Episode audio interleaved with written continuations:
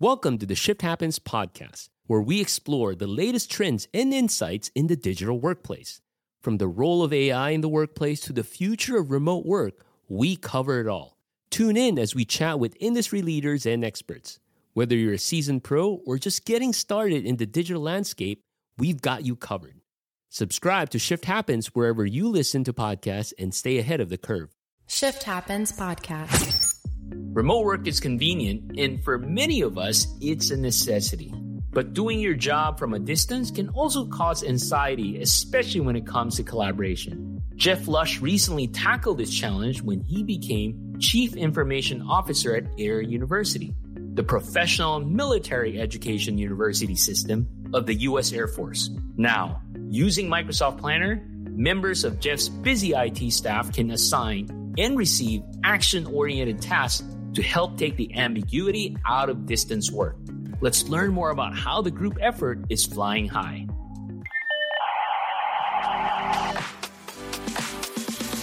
Shift Happens Podcast. Shift Happens Podcast.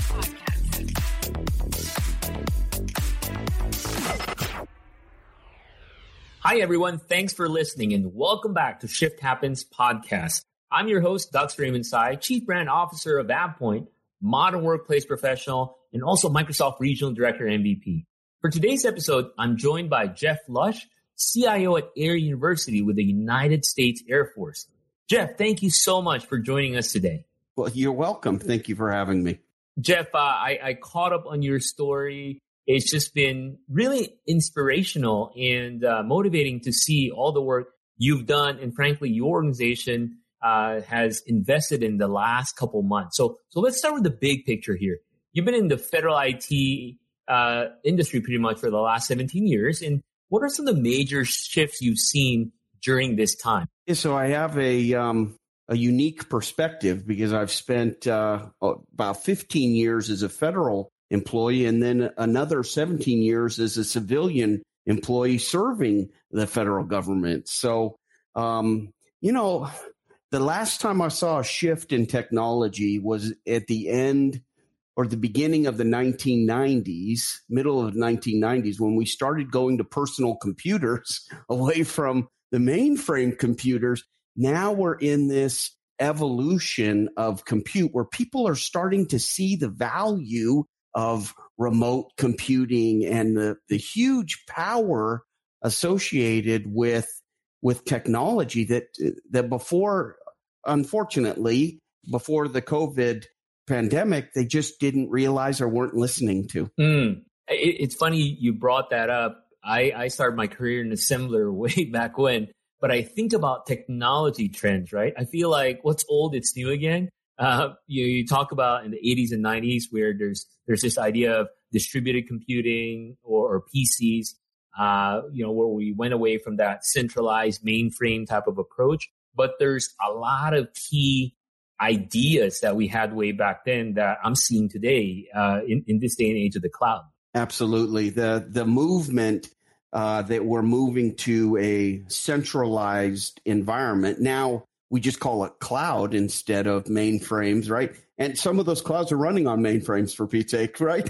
so it's been a complete full circle, but the enablement of our collection of data and the management of those data points and the delivery of education all now remote uh, is a wonderful transition in the market. Now, speaking of this transition, you mentioned that you've served, uh, you know, for 15 years in uh, the government and then 17 years civilian. What are your observations in terms of uh, how the government adopts to change? What are some of the challenges? What are some of the great things that you've seen? And essentially, how does the government handle shifts? Yeah, so the shift of technology within the federal space is always governed by contracting. And it's not enough just to have great technology available, but if we can't get the contracting piece of it squared away, right? How do we purchase? How do we maintain?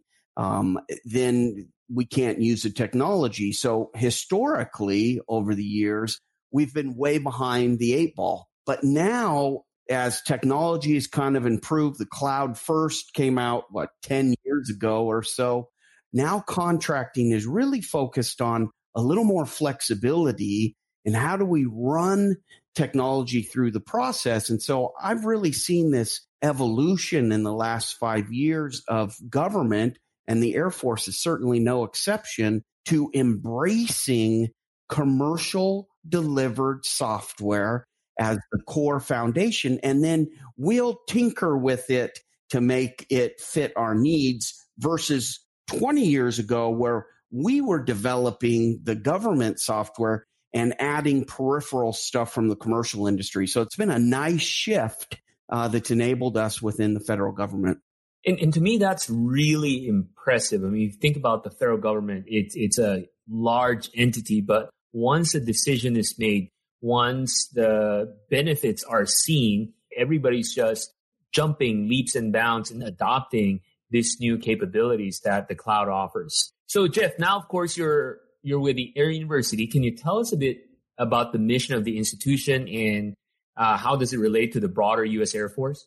Sure. So you know, the Air University is this gem that is unnoticed, I think, by a lot of federal agencies. In fact, I've served with the federal government my entire life. And unless you're in the Air Force, you probably don't even know about the Air University. But it is a, um, a master's and PhD university, similar to a Duke or Yale. We serve well over 300,000 students graduating approximately 125,000 students a year. The primary mission of the university, of course, is focused on building a better airman, but we have a lot of joint services join us as well. So we'll see Army and um, Navy and, and others kind of join in, as well as international students uh, coming over to participate and participating globally. We have um, probably at any minute of any day, 15,000 remote students accessing content within the Air University. So it serves as that the university, the educational arm of the U.S. Air Force, different than the academy in Colorado Springs, which is a four year college. Air University focuses on master's and PhD, but also has the, I think, the world's largest community college called the Community College of the Air Force as well. So for enlisted folks, they can come in and get a four year degree while they're in and serving within the Air Force. So it's been a great, it's nice to see a huge focus on education. Prior to learning about your story, I, I have no information of uh, Air University. I didn't know about it, but after hearing about it, I'm like, wow, this is such a great story, such a, a, a large organization as well, perfect for what we're talking about here. And, and, one of the unique things about your story is that I've spoken to a few IT leaders about how they had to react to COVID. But you actually started your role in May after much of the widespread work from home policy. So what was that like trying to start a leadership role in an environment where you're remote? yeah. So I still haven't met all of my uh, staff yet. So, um, you know, there's lots of folks. We the university as a whole has been very focused on remote learning. So the transition was relatively simple. We had a lot of the processes in place. But when I got there in May, we were just up to our eyebrows of putting in wireless access points throughout campus in 70 different buildings because what we were experiencing was we would have students come on to campus and then we would have a small breakout or something was occurring. We'd have to isolate, right? And quarantine. And so we needed local people in lodging attending classes on the university. And then when we had an all clear, they could all join back together, socially distanced, of course, to do the things that they needed to do in a group, right? Physical. So um, it, has been a little bit of an experience. I, I, often kid with folks in the office that um, I don't know what it will be like when everybody comes back to work because it, it's so quiet all the time. It's really kind of nice. well, I'm, I'm pretty sure when the world comes back, it's not going to be like before. I think we'll, we'll get a good mix of what we're doing today being remote, but also we still need that in-person interaction. Uh, so I think we'll get a good hybrid setup uh, uh, in the near future. Yeah, I agree. You know, we did a poll actually to that point was when this when we're all we got the all clear and we can all start coming back to work. How many of you want to come back to work? Um, about 10% of the staff said absolutely we want to work in an office. But a majority of the staff said, Hey, I'd really like to do a couple days at home and a couple days in my home at, at, at the office and kind of do this hybrid approach. So I think it's going to be very interesting uh, when we move forward. And we, we want to, as far as the Air University, certainly in my directorate, which is all the IT folks, we want to make sure that we're as accommodating as humanly possible. You know, Jeff, when you started and you took the lay of the land, what did you see from an IT perspective? What are what are some of the advantages that you have in place, and what were the top priorities that came up for you? Yeah, so I think you know, not specific just to the Air University, although we did this at the Air University. The first focus, of course, is customers. And customer focus is absolutely critical. So we we realign to be their advocate. Um, within the environment, right? And to really enable them. And we purchase technologies to support that initiative. But probably more importantly was our ability as a team. So we have about 79 folks uh, within the A6, which is our technology group at the university. We wanted to collaborate, not in the air quote collaboration sense, but we actually wanted to collaborate so that when I assign a task to Joe Snuffy that Mary, who may not even be assigned to the task, but associated with that team, can say, Oh, hey, I worked on that two years ago. Here's some valuable information. And she can input it, and everything gets collected within the task, and we execute accordingly. That process right there, which has taken about four months to roll out, has improved our productivity probably by 30% within the group and has lowered our anxiety level of our staff. This time where everybody's remote, it can be very anxious for people figuring out what they will need to do for the day. And, you know, you can get distracted easily when you work in a home office. So this has enabled them to really, really focus much more than they had before. It's been a huge benefit to our mission.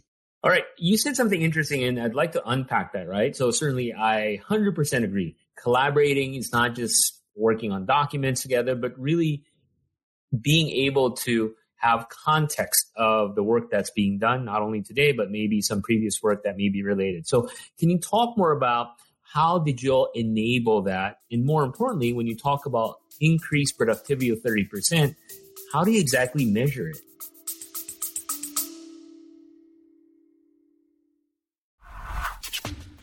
Hello, Shift Happens podcast listeners. I have an exciting offer for you. Join us for our in person Shift Happens conference October 10 to 11 in Washington, D.C. Registration is free. That's right, it's free. And you walk away with actionable strategies from industry leaders and peers to make shift happen in your digital workplace. Visit shifthappens.to to register today. We'll see you there.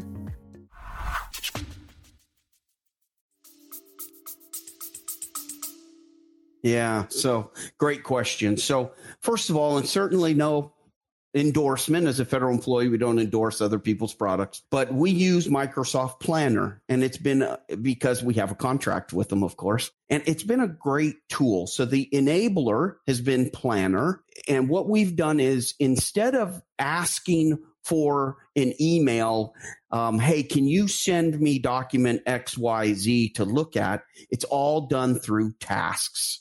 And so that discipline starts at the top and works its way down. Because if you receive an email from me that says, I need this inside of this task, your habit, your behavior pattern begins to focus on tasks. And so it's an, it's a slow process. You can't force it, right? But over the course of time, now the discipline within A6 is everything's done in tasks. If it's action oriented, it's a task found within Planner. So how do you measure that effectiveness? Well, in addition, coupled with task management is time management. So we developed in Microsoft again inside of Power Apps a small little application to log time, similar to Toggl, for example. And we log the time. And then every week on staff meetings, I meet with my leaders, they meet with their teams and say, okay, this is how we're utilizing our time. And what we saw was the decrease in meetings and email and the increase over into tasks and specific action items. So we kind of metric it based on how that time shift is occurring and the number, the rate of new tasks being started and executed within the environment. And that's how we come up with our 30%. Got it. So, so I assume prior to you taking this role or joining the organization, they weren't using Planner, correct? That's correct. Yeah. There may have been one or two folks, but nowhere at an organization level. So, so how did you get everybody to agree to do this? aren't, aren't they thinking, who's this new person trying to tell us what to do and change our ways. If it ain't broken, you're right. It's it's not a easy hill to climb. The first thing that I did was I tried to sell them on the the fact that this is going to make their life easier for their personal lives as well as their work lives. And then I told them how important it was for us as an organization to stay focused when we're at work on work and to not focus on personal things and vice versa. When you're off work, be off work. And that resonated well with them. You, you see, what I've noticed over the years is if you just set the expectation, have patience, they actually, most people are very open to meeting those expectations. And so um, it wasn't a pull let me give you another example. So we're rolling out a student information system throughout all of the campus. It's a huge initiative, uh, the largest student information system in the world. So obviously lots of players. Instead of all the schools participating via email, all of them are forced, I guess, asked to communicate via planner. Now what we have is every school using one huge plan that we have segmented out just for the collection and management of information related to our student information system migration. And it's working spectacular. We can run dashboards with Power BI. I mean, it's just, it's limitless as far as the automation we can plug into that. Sure. I, I, I think you, you hit something very important here where you know, I'm I'm a technologist myself. I work in IT organization. Oftentimes, as IT, we're so caught up on pushing technology. Hey, you got to use this. You know, get rid of email. Just use Planner. Whereas at the end of the day, it's all about the context and what's in it for the person, right? In this case, you've described it where it can save you time. You don't have to uh, keep up with work when you clock off because this technology can make it simpler and easier. Yeah. It's it's all about value at the end of the day. What is it and and not in a selfish way. People are I don't believe they're selfish, but the end of the day what's in it for me? you know, and you can and if you can show them that it's in it for them, they'll do it. You know what else I noticed out of this transition to organizing time more efficiently was that people became happier because now they're not all stressed about, oh, I'm doing 12 different projects. I don't know where anything is anymore. It's all organized and the stress level goes down and the happy satisfaction to be there goes up. Yeah, it's interesting you say that. This morning I was just reading uh, some news articles saying that today a typical knowledge worker spends about hour and a half every single day looking for stuff. Think about that, right? It it's crazy. It's crazy. And you can't, the problem is like we have, we are in the middle of a huge enterprise transformation. All of our systems, five major systems being renovated over the next two years. This is a major issue, right? Um, lots of moving parts. I would go crazy without organization. Literally, I could not handle everything. Now I have the confidence. By the way, I just want to clarify this is not micromanagement. Task management does not equal micromanagement. Task management equals comfort. I'm aware of what's going on. I don't t- have to take action, but I can see there's a heartbeat working the uh, programs and the initiatives into the end end state. And, and this is a huge shift, right? Because in the past, and I would say because technology is limited where people are working in silos, it's stuck in people's email inboxes. Whereas this concept of working out loud, working out in the open is relatively new in the last, I would say, five to 10 years. But talk about visibility, talk about uh, being able to do knowledge transfer and quickly onboarding people. It just, uh, it's just a radical transformation on, frankly, being much more efficient and being much more effective in the workplace. Yeah, it is. It's it's hard to embrace. It's you know people. It's like exercise. Nobody wants to do it, right? Because it's extra work. But once they start doing it, they realize the benefits from it. Task management's very similar. It creates a flat, transparent organization. Everybody knows and you know the hardest thing for for my group was I you know this is a military organization, right? You don't assign your leader things to do, right? That's right. the leader always tells you exactly. what to do.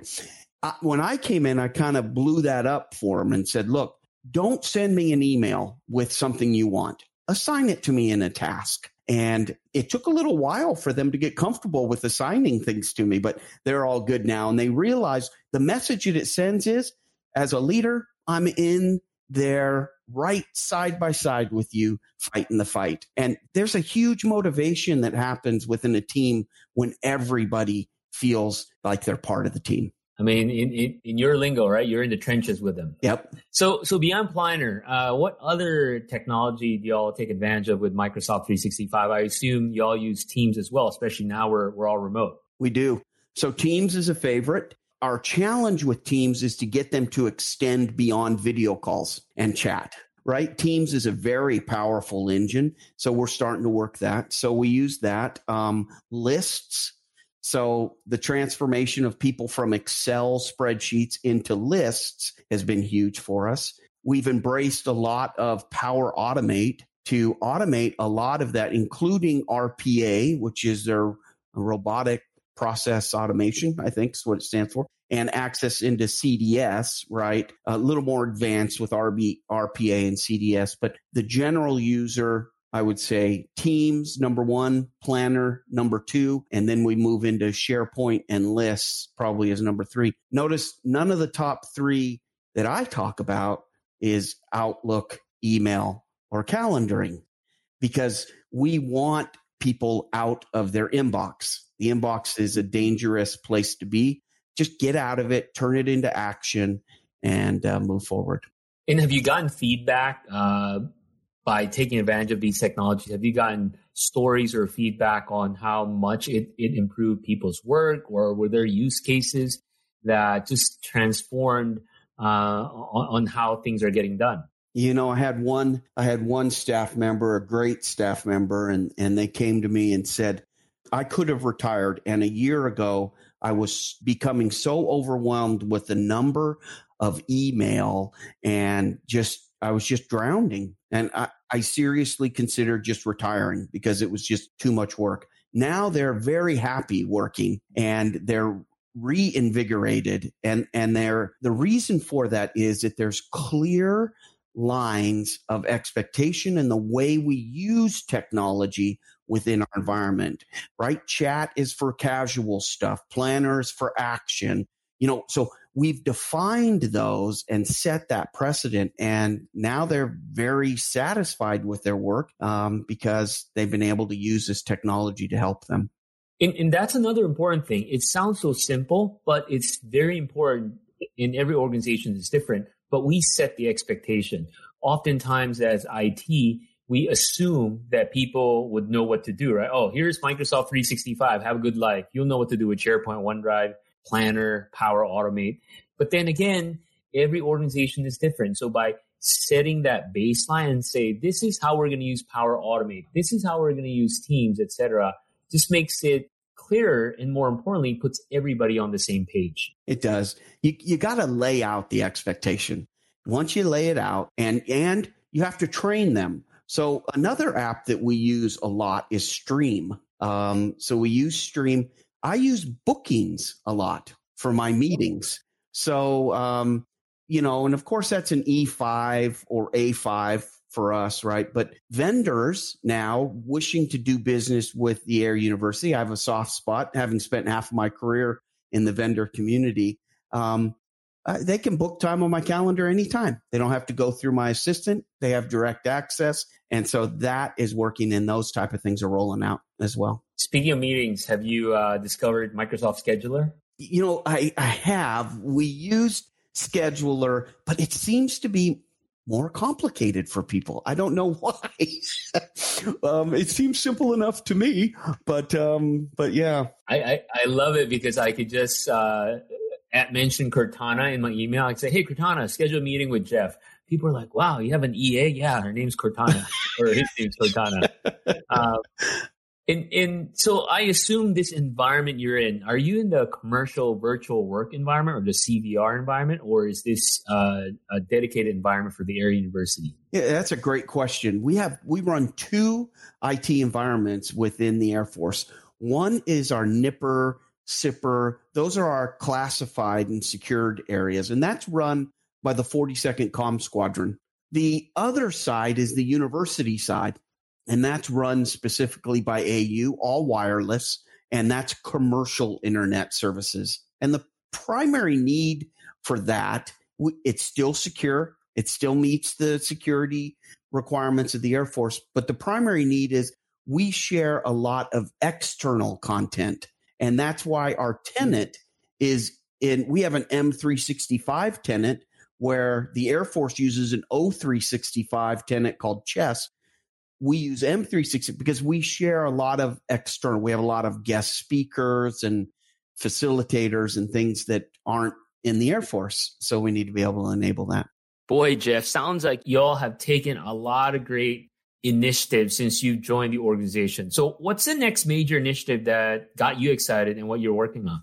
So we're going to be going through our enterprise transformation here through the end of 2022, which is our complete commercialization and cloud movement for everything that runs the university. At the end of 2022, probably into 2023 a little bit, the university will run on a commercially available SAP platform for our SIS. It'll run on a Canvas platform for our learning management, on a ServiceNow platform for support, and uh, M365 for collaboration. And we'll continue to push the limits of the Microsoft uh, collaboration environment with Power Apps. What we're experiencing during the migration is that we're finding a lot of the schools are using their student information system for something other than what a student information system does typically, which is fine. But we're filling in those gaps with Power Automate and Power Apps and RPA, and it's working quite nice. So that's kind of the future for the next two to three years. Awesome. It's, you know, it's a tall order, but I'm sure you and your team can definitely tackle it and uh, drive it home towards success. So for our listeners that I'm sure has learned a lot from our conversation, what are the three things you would advise everyone if they want to make shift happen in their organization? Looking back in your career, looking back in the last few months working at the uh, Air University. Wow, that's a that's a great question. I think the first thing is remember that when we restrict technology, a lot of times we do it based on our misunderstanding of the capability of that technology. And we create avenues, other avenues that we eventually have to deal with, anyways. So if we totally lock down our environments, our users will find another path and then we got to figure out how to lock down that path. So we have to, I guess the first bit of advice is be open to change, to looking at new technology, test it, vet it, make sure it's not um, filled with security risk, but be open to new change. That's the first thing. The second thing is be organized be organized. There's no reason for your team not to be in a hundred percent collaborative environment. That is the way that these cloud applications were designed to work. If you're using Office 365, that is the core of it. Understand what it does and collaborate with your users and your teams, and you will find efficiency just drive through the roof. The third and, and probably the most important thing is care about your people, care about what they're doing, enforce that they don't work during their off time, support them in their personal lives, and embrace their diversity. And all of this, all three of those, I think, lead to a happy. And uh, I'll add a fourth one. I know you asked for three, but the fourth is transparency. There's no reason to hide things from people on teams.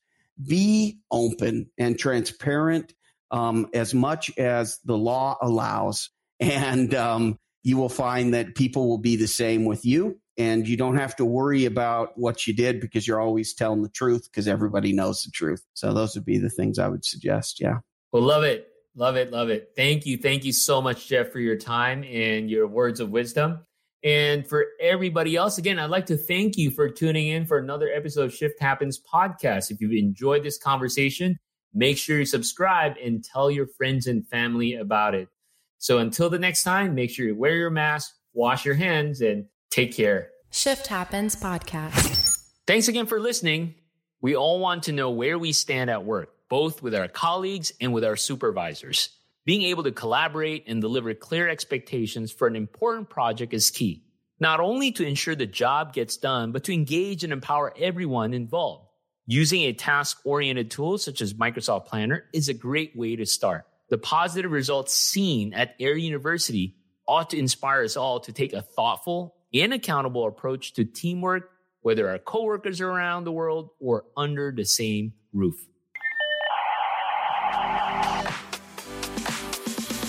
Shift Happens Podcast. Shift, Shift Happens Podcast.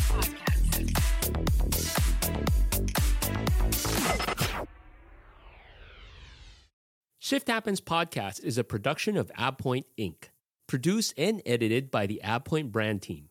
Stay up to date on the latest trends in digital workplace transformation by visiting avepoint.com.